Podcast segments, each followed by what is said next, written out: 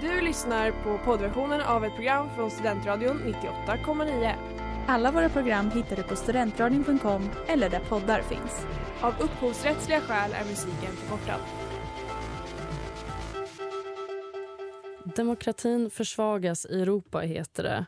Men hur ser det ut i Sverige idag egentligen? Står hotet mot demokratin för dörren? Eller har den kanske redan annekterat demokratins lokaler? Vissa påstår att så faktiskt är fallet, men för de analytiskt lagda kvarstår frågorna. Hur är demokratin i så fall hotad och vad är det egentligen som utgör demokratin? Är det när vi bedömer demokratin som absolut mest sårbar som den egentligen är som mest närvarande? Robert Dahl säger att demokratin är ett oavslutat projekt som måste fortsätta utvecklas. Men hur gör vi då det egentligen? Det här ska vi beröra och förhoppningsvis på några sätt också besvara tillsammans med Sofia Näström ikväll. Hej Sverige! Men det här är ljudet av en falukorv som svischar. Med falukorvar. Man falukorv. Man får inte citera varandra själv, så... Nej, men jag tycker det är bekymmersamt att folk litar på våra prognoser. Herr talman! Ursäkta, herr talman. Sex och politik, käbbel och klägg. Veckans inrikespolitiska kvot fylls varje onsdag klockan 18 i Studentradion 98,9. Well, it sounds like you want to throw us out of EU. Av UPS tredje statsmakt, sen lunch med PK. Du ska veta hut när du är här. Punkt. Ja, hej och välkomna till veckans temaavsnitt som ska handla om demokrati. Här i studion står jag, Freja. Nils. Ja, Nils. hej Nils, välkommen. Hej. Eh, vi har ju också Sofia Näström. Eh, du kan få säga hej så lyssnarna hör dig. Hejsan. Hej, hej. Ja, men Sofia hon är professor i statskunskap och forskar om politisk filosofi här i Uppsala. Hon har också skrivit många böcker om demokrati och det är också därför som hon är här för att prata om det här med oss ikväll. Jag tänkte att vi skulle alltså, intervjua dig lite mm. för att komma under skinnet på dig. Nej, inte riktigt, men eh, få en överblick om vem du är. Alltså, jag tänkte börja med att fråga, okej, okay, så du är professor, men var och vad har du pluggat liksom, för att komma hit? Jag började faktiskt plugga ekonomi en gång i tiden men mm. blev så tagen av detta med politik och miljöfrågan så jag gick, jag gick en hel ny utbildning, mm. Eh, men den gick jag i Stockholm. Men sen sitter jag här i Uppsala. Ni som känner till Uppsala, så sitter jag i Skyttianum. Mm. Den här lilla fina valvet. Där sitter jag och har mitt kontor. Mäktigt. Härligt. Mm. Verkligen. Varför blev det just alltså, demokrati och politisk filosof filosofi för dig? Jag, jag har alltid varit intresserad av idéer. Det intressanta med idéer det är att de kan färdas över stora avstånd. Och de kan kan man säga, slå rot i våra föreställningar om livet. Och det gör att idéer är ett levande material. Så som vi ska prata om demokrati idag, det, vår syn på det förändras. Och jag tycker alltid att det varit väldigt spännande med just samhällsvetenskap. Då, att få följa de här idéerna, hur de förändras och plockas upp och, och så, över tid. Mm. Det låter väldigt spännande när mm. du berättar om det. faktiskt. Eh, jag undrar kort och gott också till slut. Det här handlar kanske inte om, så mycket om dig, men Alltså vet du när man får kalla det för statsvetenskap och när man får kalla det för statskunskap? Åh, där satte du dit mig. Den eviga debatten. Den eviga debatten. Um, ja. Vilket föredrar du? Jag föredrar nog statsvetenskap. Jag håller med. Mm. Det där var Millennials av I don't speak French. Nils, jag tänker att du får börja med att riva av kvällens första frågor. 56 procent av ungdomar tror inte eh, på att politiker kan lösa våra förestående samhällsproblem. Och då börjar jag med, varför ska vi ha demokrati? Och kanske först och främst då, vad är demokrati? Mm, små frågor att svara ja, rappt. Tack för de små frågorna. um, ja, men om vi börjar med varför vi ska ha demokrati mm. så finns det flera goda skäl till det. Det ena är ju helt enkelt att det är en jämlik fördelning av makt. Mm. Jag har inte mer makt över dig, eller dig Freja, utan vi delar på det. Eh, men då ska vi komma ihåg att den föreställningen är ett undantag i historien. Mm. Det är väldigt många som inte gillar idén att vi har jämlik fördelning av makt över vår gemensamma liv. Eh, och jag tror att vi glömmer bort det lite, hur, hur kort tid vi har haft demokrati också i Sverige. Så sent som 1945 så eh, fick de som gick på fattigvård, eller de som gjorde konkurs, faktiskt inte rösta i Sverige. Men, men det allra viktigaste är också att demokrati är också ett medel. Mm. Om man tittar på det så ser man att folk som bor i demokratin är mer utbildade, har bättre hälsa, de mår bättre. Sju, eh, så här, hälsan är bättre, vad det har jag redan sagt. Eh, Det är, ja, man lever i mer fredliga, fredliga sammanhang också. Kan det också vara en fråga om korrelation eller kausalitet? Har vi kommit dit tack vare att vi har demokrati eller ehm, har demokratin skapats av att vi har varit så rika? Ja, men det är en väldigt eh, svår fråga som många statsvetare pratar om. Vad kommer först, så att säga? Mm. Ehm, ehm, vad man kan se, en del statsvetare menar ju det att eh, demokratin funkar bäst i länder som har över en viss så att säga, förmögenhetsnivå. Mm. Så det, det kan man se empiriskt. att eh, Är det allt för fattigt eller för ojämlikt mellan Mm. fattiga och rika, då kan de- demokrati få svårt att få fäste. Mm. Och det skulle ju tala för att demokrati, det vill säga politisk jämlikhet i någon mening, hänger ihop också i någon mening med en inte alltför orimlig då, förhållande mellan ja, social och ekonomisk eh, ojämlikhet. Mm. Mm. Jag tänkte också, kan inte demokrati också vara ett bra sätt för ansvarsutkrävande av våra politiker? Eller hur tänker du där? Är det också ett argument? Ja, det är ofta så en del beskriver att demokrati är. Mm. Det är en ganska minimal syn på demokrati. Att vi går och röstar och så utkräver vi ansvar av den var fjärde år. Mm. Men det är ju ett sätt att förstå. Du frågar i början vad är demokrati? Mm. Och det är ett ganska minimalt sätt att förstå det på. Men det finns ju de som säger att demokrati är mycket större. Det är, med, det är deltagande, det handlar om politisk jämlikhet. Om, om vi tittar på hur Sverige blev en demokrati så var det genom folkrörelserna. Man engagerade sig och protesterade och man var med i föreningar. Och, så att det finns olika sätt att förstå demokrati, men det du nämner nu är ett av dem. Mm. Vilken eh, typ av eh, syn på demokrati tycker du är mest tilltalande och lätt att ta till sig? Eh, Jag tror att eh, den idén att demokrati handlar om institutioner där vi med jämna mellanrum får välja om. Vi väljer eh, jämlik rösträtt och sen... Det, det är så att säga den vi alla förstår kanske allra bäst. Mm. Jag har skrivit böcker där jag tror att den är alltför minimal. Mm. Av det skälet som jag sa i början, har vi allt för mycket ojämlikhet? Har vi så att vi inte har någon form av förståelse i samhället? Ja, om du förlorar ett val eh, så kanske det är så att du... Ja, ni vet, man kan känna att valet är stulet. Det är det vi ser just nu pågå. Det där var We look good together av Cording. Ja, den här statistiken som Nils tog upp tidigare den kommer från Ungdomsbarometern som kom ut nu i slutet av januari, början på februari någon gång 2024.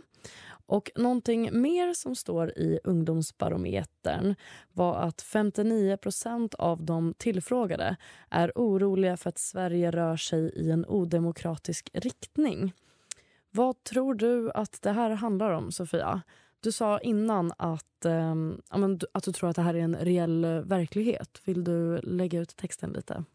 Vad vi ser idag är en auktoritär våg Mm. genom Europa och andra länder. Och eh, att tro att Sverige på något sätt skulle vara ett jätteundantag från den vågen vore lite naivt. Mm. Sen kan man säga då att de nordiska länderna ligger liksom högst upp i listan fortfarande. Och där kan man ju fundera på om det här med konsensuskulturen, tillit till institutioner, välfärd skapar liksom krockkuddar. Just det, i demokratilistan alltså. Ja, Mm. precis, på indexen. Men jag tror att det är viktigt att förstå att demokratier idag går inte sönder genom någon stor kupp utan det är genom många små steg, alltså långsamt, en slags omvänd reformism. Vi tänker att vi har reformerat fram demokratin successivt över hundra år i Sverige. Men man kan rulla tillbaka det väldigt långsamt och det kan vara på väldigt så här, vad ska jag säga, informella sätt. Att det kan vara att man stryper finansiering, det kan vara att man fejkar demokrati lite grann. Det kan också vara...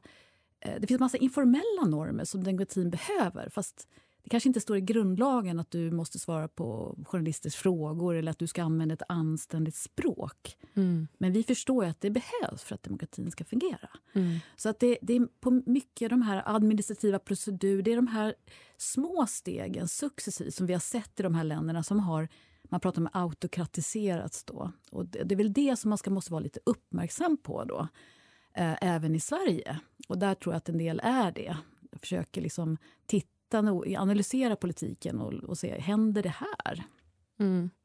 Ja, men för jag har tänkt lite på det här med när man då upplever att eh, demokratin hotas i Sverige. Mm. Eh, min bild är att många i Sverige tycker det. Många, jag vet inte, jag säger bara många nu. Mm. Eh, och jag funderar lite på alltså, hur, hur ska man prata om Mm. det? För någonstans, vi har pratat tidigare i sändningar om att det, det är lätt också att, att få känslan att folk ropar varg när man använder så stora Mm. ord som att demokratin hotas. Mm. Det kanske inte behöver liksom vara nu, nu faller demokratin, men det är ju Mm. väldigt stora ord. Mm. Liksom. Jag undrar, alltså, vad, vad kan vi önska om det politiska samtalet? För vi, om vi ska vara med och Mm. omforma demokratin och sådär, hur, hur ska vi göra det? Mm. Jag, jag tycker det är intressant, den Mm. reflektion du har. Jag tror att vi måste skilja lite grann på politiska ideologier Mm. och demokrati. Och den måste vi upprätthålla. En känd svensk publicist, Herbert Tingsten, pratar om att demokrati är en överideologi. Så vi kan alla vara olika, du vet, liberaler, socialister eller vad det nu är, konservativ. Men vi ställer alla upp på demokratin. Um, och jag tror att vad som händer idag, det var lite du var inne på i början, är att demo, själva demokratin har politiserats. Mm. Och då väcks ju den här frågan som ni väcker här, det vill säga vad är egentligen demokrati? Mm. Och, då, och det, på något sätt är det också något eh, positivt i det, att vi tvingas ta ställning till det. Men vad är det egentligen, det som vi har levt med och tagit för givet under så många år? Eh, men jag tror att, för att svara på din fråga, jag tror att det är väldigt viktigt att hålla isär. Eh, eh, och man måste ha en idé om vad demokrati är innan man kan säga att den är hotad. Och där tror jag att där bör vi liksom utbilda oss själva lite mer. Vad menar vi med demokrati? Vi kanske inte är överens om det. Det där var Yesterday I was in London av Uche Yara. Vi har talat lite om att ungdomar upplever demokratin som hotad. Och Då kan man ju eh, undra varför det är på det sättet. Har vi några svar på den frågan? Jag, jag måste bara börja med att säga att alltså det jag kommer ifrån med min förra fråga om hur man pratar om demokratin, det är ju bland annat men Socialdemokraterna, oppositionen, har ju varit väldigt högljudda med att man anser att SD och att Tidöavtalet då, på grund av SD eh, anses som ett eh, hot mot demokratin eh, på grund av olika uttalanden de har gjort om att man vill ja, men, strypa olika finansieringar av public service och pressfrihet och misstänkliggjort journalister och sånt där. Eh, så det tänker jag nog alltså, spelar in jättemycket, Mm. att man pratar om det i... Alltså till exempel Bengt Westerberg och Stefan Löfven skrev en insändare. Kanske inte ungdomar har läst det. Jo, men det har de. Vi har gjort det är ju upp till 24 den här ungdomsbarometern. Så Jag tänker jag. också att det kanske handlar om att vi inte ser att politikerna löser de stora samhällsproblemen vi står inför. Eller vi ser Mm. i alla fall, det går för långsamt, upplever vi ungdomar. Mm. Eh, såsom klimatförändringar eller kanske säkerhetshot. Eller. Absolut. Vad tror Mm. du Sofie? Sofia. Det gör Mm. ingenting. Jag glömmer alltid bort det Det gör ingenting. Nej, men jag tror att, eh, dels tror jag att hotet kan vara rejält. Det, det, det, det, man måste vara lite så att säga, uppmärksam på vad som händer även i Sverige. Mm. Eh, Men jag tror att det ligger någonting du säger också. Att, att idag, man kan väl säga så här, vi begränsar demokratin till våra riksdag. Och vi väljer politiker och ska då utkräva ansvar, som du sa, av dem. Men de har ju inte hela makten över de frågor som vi kanske bryr oss om, därför att de är större. Det kan handla om miljöfrågan, migration, AI eller pengarnas inflytande globalt. Det kan handla om Elon Musk. Det finns så mycket makt som inte finns i riksdagen. Och det här kan ju skapa just den här känslan av... Liksom, ja, men politikerna har ju inte makt över de frågor som vi vill att de ska lösa. Och Det kan skapa politikerförakt och en känsla av att ja, demokratin är svag, helt Mm. enkelt. Jag tror ju också att här ligger ett ansvar på politiker att inte... Alltså när vi reducerar demokrati till ett politiskt spel Mm. och det är käbbel. Jag tror att framtiden måste in i frågorna idag. Vi måste prata mycket mer om framtid i politiken. Alltså hur ser en liberal, socialdemokratisk, konservativ eller grön politik ut på kort och lång sikt och nationellt och globalt? Så vi känner att, att eh, vi kanske inte kan lösa problemen nu, men det finns en väg framåt. Mm. Och just nu pratar vi inte så. Vi löser en massa, vi släcker bränder. Mm. Vi löser, det är väldigt en, man löser problem efter problem, radar upp dem efter varandra, så vi får ingen känsla av kontext eller sammanhang. Och Det tror jag är en uppgift om demokratin ska liksom klara av de här frågorna. Eh, så måste man också se måste, man måste också se en vision nästan. Eller som vi statsvetare skulle kanske till och med kalla det, gamla, de gamla ideologierna egentligen. Mm. Mm. Ja. Men är det då ett problem... Det sägs ju att man inte engagerar sig politiskt i liksom rörelser på samma sätt. Alltså, vi har pratat en del om Instagram-aktivism. Eh, jag tror ju att ungdomar alltså, absolut är politiskt engagerade men på ett annat sätt. Mm. Och att det kanske är svårt att liksom omsätta det i någonting som faktiskt Gör skillnad. Gör skillnad, Mm. precis. Det hade varit en helt annan sak när man gick på sina första majtåg och allt vad det var Mm. liksom, och visade att det finns en enighet och sådär. Jag vet inte, vad tror du Jo. fattas? Det är En jättebra fråga. Jag, var, jag pratade med folk uppe i Norrland nu, en sån här gammal förening. Då var det en äldre man som sa men alla människor måste känna sig behövda och Mm. delaktiga. Och hur blir man det? Som du sa, förr i tiden var det kanske genom folkrörelser. Men det är ju en jättebra fråga. Hur blir vi det idag? Finns de tiderna kvar? Tiden när jag var mindre det där var Prata till punkt av LKM. Nu ska vi vara med om vårt eh, veckosegment. Eh, och ikväll så ska vi eh, blicka bort från kvällens centrum, det vill säga studion och blicka bort mot kvällens periferi, alltså våra lyssnare. Nils Ljungberg vid spakarna, jag skulle vilja ha en jingel på det här. Stockholm, Motala Det är ju dig jag går och väntar på Det är ju du som får mig Vi har fått in lite frågor. Eh, Jag tänker vi ska beta av dem. Eh, Vi har tyvärr valt ut de frågorna som inte handlar om det som vi redan tänkte prata om. Så förlåt om ni sitter där ute och känner att nu, nu sket ni bara i mig. Ja, det gjorde vi. Förlåt. Ehm, Den första frågan handlar, eh, säger så här. Om en klar majoritet vill bryta mot demokratins stadgar, exempelvis grundlagen, kan det rättfärdigas demokratiskt? Eh, Den la också ut texten lite om eh, El Salvador och Bukele och att vara folkvald med 80 procents eh, stöd men att eh, också ändra grundlagen för att kunna sitta igen, tror jag, eller på livstid. Jag kommer inte ihåg. Mm. Vad säger du, Sofia? Då säger jag att det hänger återigen ihop med vad vi menar med demokrati. Om Mm. vi tänker att demokrati är ren folksuveränitet, folket är suveränt, då blir det ju majoritetsstyre. Mm. Det är lite så som Orban, till exempel, Ungern tänker sig. Ja, men då, då, då kanske det är demokratiskt då. Eh, nu är det inte så när vi pratar om demokratier, då pratar vi om konstitutionella eller liberala demokratier. Då finns det ändå gränser för vad vi får besluta om. En majoritet kan inte sätta alla rödhåriga i fängelse eller, eller komma på att man ska liksom dra, ja, slå ner på minoriteter eller, eller godtyckliga arresteringar eller så vidare. Det är ju för att det finns vissa rättigheter som trumfar eh, folkviljan kan man säga. Så att ett svar på det är att det beror på hur, vad du menar med demokrati. Um, men jag skulle nog säga att... Um, ja, vad var frågan? Eh, ja, kan det rättfärdigas demokratiskt helt enkelt? Majoritetsstyre då? då? Ja, ja, det beror på vad vi menar med demokrati Mm. helt enkelt. Så man kan få för mycket demokrati i den meningen då? Ja, eller det är ju frågan då om det är för mycket demokrati. Mm. Om en majoritet ska besluta över eh, så att säga, de här rättigheterna som vi har, om det är minoriteter och eh, vi har ju också grundlagsskydd för fri och rättigheter och mänskliga rättigheter och så. Om jag bara får stanna kvar där, Mm. vi ska inte börja en konstitutionell debatt där. Men jag tänker liksom, vilken rätt har en generation att påtvinga sina värderingar i form av en konstitution på en annan generation? Mm. Det var en jättebra fråga. Den ställde nämligen Thomas Jefferson. Det vet du som har gått en kurs i demokrati. Mm. Det vill säga, en konstitution måste ju också vara levande på något sätt. För annars om vi skriver en konstitution nu så våra barn ska leva under den. Men konstitutioner måste vara liksom lite tröga. Alltså, vi, har ju, vi, vi skapar ju politik genom vanlig lagstiftning. Men sen har vi liksom en högre lag. Det här är spelreglerna. Det är konstitutionen.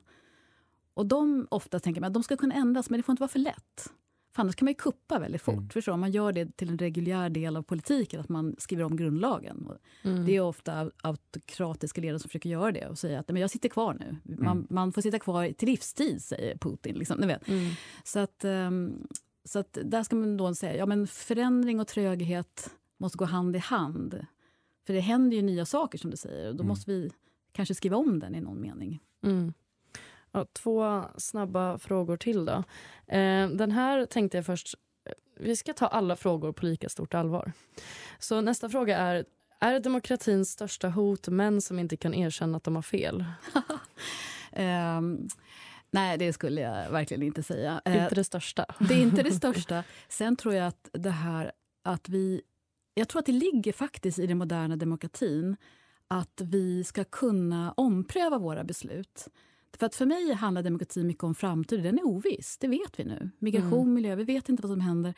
Och då måste vi ha en rörlighet. Vi måste kunna få göra fel i en demokrati och tänka om. Mm.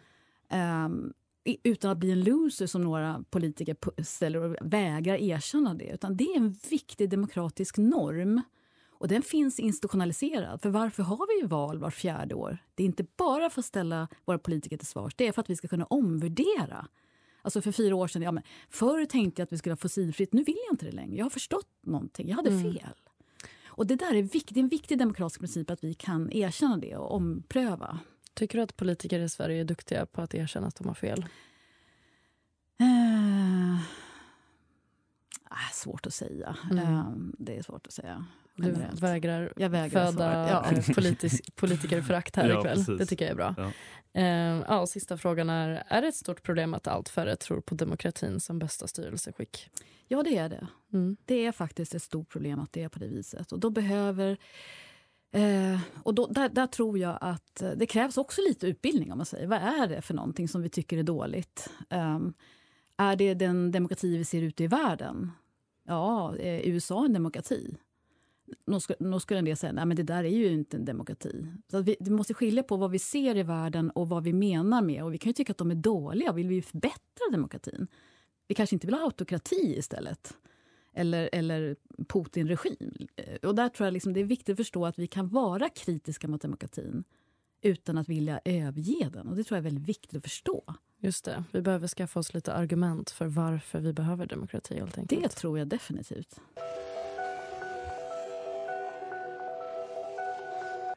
Det där var Supermooning av Armand Hammer. Nu är det dags att larva till det lite. Det är dags för lite busstuga. Vi ska alltså köra hiss eller diss, demokrati edition. Eh, och jag måste faktiskt vara lite busig eh, i busstugan och knipa åt mig den första frågan och sen ska Nils få ta över resten. Um, klistra sig fast på marken. Jag säger hiss. Instagram-aktivism. Eh, hiss. Att utkräva ställningstaganden om Israel-Palestina av Melodifestivalen-deltagare. Pass. Storma Kapitolium.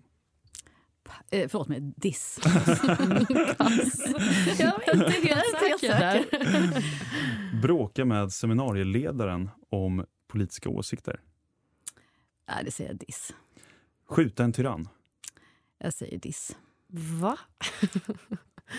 Det blir väldigt godtyckligt i så fall. Ja, det Ja. får man säga. Vi, kanske, vi har lite tid kvar här. Det gick väldigt fort. Mm. Vi kanske kan gå igenom lite Ja, just det, dina åsikter. Det, här, det här som man absolut inte vill ska hända när man har svarat Man på kör de hiss här. Eh, Men- Varför tycker du att det är diss att storma Kapitol... Nej, jag skojar. Vi kan Eh. börja med den första. Eh, hiss, klistra sig fast på marken. Hur Mm. tänker du där? Jag tänker att, att protestera är en jätteviktig rättighet där vi har i demokratier. Eh, och att klistra sig fast vid marken för att göra ett... Eller om det är de här rebellmammorna. Det finns massa olika.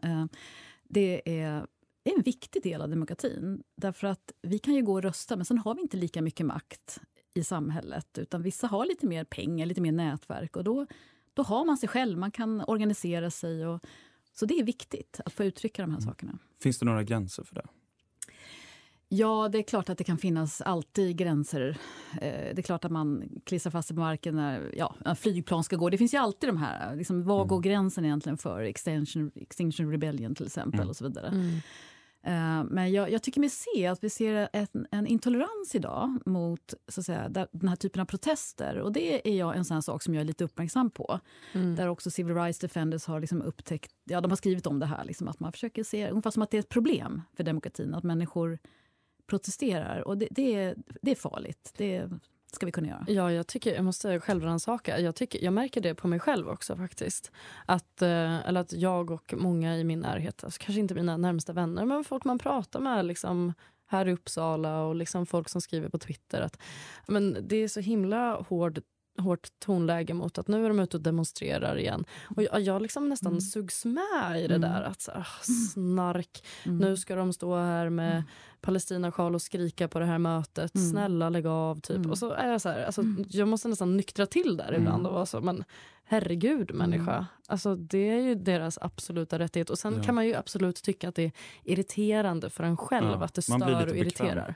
Precis, det är väl just det. Mm. Men jag kan nästan, alltså när man kommer förbi det där så kan jag nästan bli lite pirrig. här är någon som har vågat. för fan vad jag inte vågar alltså. Nej. Tror jag. Jag har Vad skulle du klistra mina- dig fast i marken för? Eh, miljön. Jag är ju alltså Extinction Rebellions största advocate. Ja. Rädda våtmarkerna är ju bättre dock. ja men återställ våtmarkerna. Återställ, Precis. ja. De, eh, ja. Det är Ja, den snyggaste politiska rörelsen vi har haft sen alltså, på verkligen. år och dagar. Tribute. Tribute. Ja, men eh, det är ju bra att resten av utskottet inte är med för de blir ju som galna när jag försvarar återställ våtmarker. Men jag tycker det, alltså, ur en demokratisk eh, synpunkt är det ju toppen att någon håller på i alla fall. Mm. Verkligen. Vi har varit inne lite på eh, Instagram-aktivism, men vi, jag tror inte vi hinner med det. Mm. Nu tar vi lite låt. Hopp, synd.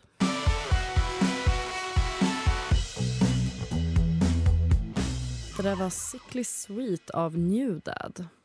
Ja, precis. Och vi har varit inne lite grann på folkrörelser och hur viktiga de har varit för att bygga upp den svenska demokratin. Eh, om vi får fråga dig, Sofia, vilka folkrörelser ser du som viktiga för svensk demokrati idag? Om det finns några? Mm.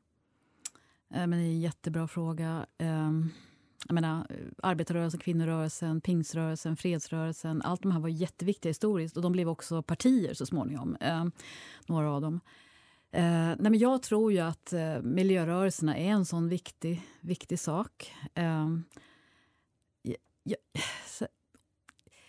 det, fanns en tid när det var mycket mer sociala protester. Jag vet inte om ni kommer ihåg det? We are the 99 percent. Mm. Och det var mycket så här indignados i Spanien. Och det var, vi har Fridays for the Future har vi här i Sverige. Då, Mm. eller Vi hade de gula västarna i Frankrike. Det finns såna här rörelser som är väldigt enfrågestyrda ofta. De är inte partier eller ideologier och så vidare, men de, de finns. Mm. Och de vittnar ju om att det finns engagemang som du sa tidigare. Eh, Mm. Jag tror verkligen att det finns jättestort engagemang för politik bland unga människor. Men man kanske inte hittar formen riktigt. Och vad, det är väl också så att var ska, var ska man vända sig? Vad är makten som man ska komma åt? Mm. Alltså är det då liksom G8, eller vad är det World Economic Forum? Eller, förr i tiden var det lättare därför att mycket av makten låg i ett visst land och det var liksom riksdagen och man kunde stå där utanför riksdagen. Idag är det så mycket makt som finns på andra ställen. Mm. Hur protesterar du emot Elon Musk som liksom, ja, bestämmer jättemycket kring vad vi får... Ja, alltså Twitter, hela den här kommunikationen eller, eller Google. Hur, hur Mm. gör du det? Hur, hur börjar du? Ja, verkligen. Och också så, jag tänker mycket att jag undrar om sociala medier... Att, det känns som att man trodde att det skulle bli någon annan typ av katalysator för de här rörelserna än Mm. vad det verkar som. Än vad det har blivit än så länge i alla fall. Jag Mm. tänker med arabiska våren och sådär. Att det var så verkligen så här, wow vad Mm. sociala medier kan göra. Och, jag, vet inte. Men ehm, ja, jag vet inte. Jag har någon eh, idé, eller det var vår kollega Fredrika som pratade om att eh, om att få med typ eh, EPA-folket och liksom motorrörelsen på någonting. Alltså för det är ju en rörelse, det är en Mm. jättestor grej i vår generation att lyssna på EPA-dunk och så vidare. Mm. Alltså, tänk, om man liksom, tänk om de skulle skaffa sig en Mm. ideologi och ställa sig upp. Och det har det ju lite varit med alltså bensinuppror, eller Mm. Gula bensinupproret och sådär. västarna var ju lite av det. Ja, Mm. sanning. Ehm, ja, vad, vad, vad tror du då Nils? Nej, men det är intressant att vi tar upp just det med EPA-traktorer, för nu i EU har man ju då, ehm, eller i EU-parlamentet har man ju röstat om det då, Mm. ehm, om diverse grejer. Och jag tänker EU, vi kommer in lite på det här med globaliseringen. Kan det vara en faktor också just i att demokratin känns längre bort? När vi har rätt så stora organ som bestämmer så mycket för oss eh, som är indirekt valda. Kan det ha en roll tror du? Ja, det kan det ju ha. Samtidigt är det ju frågor som är, som är så där stora som kanske måste hanteras på en annan nivå. Det är det som är så komplext. Att, att, eh, vi kan ju tänka att vi löser miljöfrågan i lokala Skövde. Liksom. Men, men hur hjälper det om Kina släpper ut? Så att det behövs ju på flera olika nivåer, tror jag, eh, att komma åt vissa av de här frågorna. Men eh, jag tänkte också tillbaka till det här med rörelse alla de som studerar rörelse har ju tittat också mycket på att kan man hitta överlappande intressen. Jag tänker Mm. också att jag, jag, jag tror att fredsrörelsen kan bli en stor sak framöver. Därför att vi ser nu följderna av krig. Och vi, alla vi som studerar demokrati vet att demokrati och fred hänger ihop. Ju Mm. mer länder i världen som är odemokratiska, ju mindre fred får vi. Och fred det är ett basalt mänskligt behov att få leva. Ja, att få leva. Det är den, första rättigheten vi har. Och där tänker jag att nu känns det lite att prata om fred och man, man skär ner på fredsrörelsen också i Sverige. Det tycker jag är fel. Mm. Jag tror att vi behöver en rörelse som greppar över. Det är EPA, det kan vara Extinction Rebellion, det kan vara fredsrörelsen. Eh, både lokalt, nationellt och globalt som jobbar på olika nivåer helt enkelt. Det där var I'm in love av Slaughter Beach Dog. Vi har kommit till vår sista del. Det har varit väldigt, väldigt roligt att ha dig här, Sofia. Men vi undrar ju... Alltså, vi alla som, alla som lyssnar på det här är förmodligen intresserade av vad demokrati är och varför det är bra. Och nu har vi blivit övertygade om att det är bra, hoppas jag. Um, men vad, vad har du mer för tips då? Om man, vill liksom, om man vill bidra till det här oavslutade projektet som är demokrati och sådär. Vad kan man göra mer än att liksom starta en rörelse? Mm. Men jag, tänker att, jag tänker att man kan gå till sig själv lite grann. Att vi, vi, vi kan ju fundera på varför man ibland mår lite dåligt ehm, i vårt samhälle. Och man kan känna sig lite ensam inför de här stora problemen och man kan bli lite intresserad av sig själv. Mm. Hur jag mår, min psykologi, psykologiska tillstånd. Och det där är ju... Jag, jag, tror att man behöver skapa sammanhang, precis som den här äldre mannen från eh, Norrland sa. Liksom, att man känner sig behövd och delaktig. Och att det finns glädje i det. Jag tror Mm. att det var Emma Goldman som sa If you can't dance to it, it's not my revolution. Det är en underbar Mm. tanke. Att det finns också väldigt mycket glädje i att engagera sig. Man känner sig att man, gör, man, är, man är med andra. Man står inte själv inför de här problemen som vi upplever. Jag tror att många känner det. Att det känns nästan det känns så svårt när man ser problemen, hur de här ska lösas och så vidare. Och, och man kan ju resignera och tänka att det här går inte. Eh, Mm. eh, Och till och med må dåligt av det. Och där tänker jag, att engagera sig tillsammans med andra och skapa något som känns meningsfullt, inte bara för mig, Mm. utan för samhället. Att tänka lite mer från samhället, det tror jag att man både skulle må bra av och att samhället och demokratin skulle må bra av. Just det, vi ska öva på att tänka på kollektivet. Inte kollektivt, utan samhället. Samhället. Relationerna, detta vi delar tillsammans, Mm. offentliga. Mm. Det tror jag. Ja, det låter bra. Det kan alla som är engagerade i UPS känna igen sig i. Att det är jättekul. Nej. Bra avslutande ord. Har vi något mer vi ska avhandla? Nej, egentligen inte. Nästa vecka är det sändning igen. Skicka gärna in era frågor i frågelådan. Och Eh, vi lovar Framförallt, att- ja, säg. Nej, vi, vill bara, vi lovar att vara snällare om dem nästa vecka. Ja, För att, idag sa jag ju att vi skiter i er. Det gör vi absolut inte. Men framförallt ett stort tack till Ja. Sofia. Stort, Mm. stort Tack tack. själv Vilken att ära. hit. Ha det fint alla lyssnare där ute. Hej då. Hej då. Hej då. Du har lyssnat på poddversionen av ett program från Studentradion 98,9. Alla våra program hittar du på studentradion.com eller där poddar finns. Och kom ihåg, att lyssna fritt är stort, att lyssna rätt är större.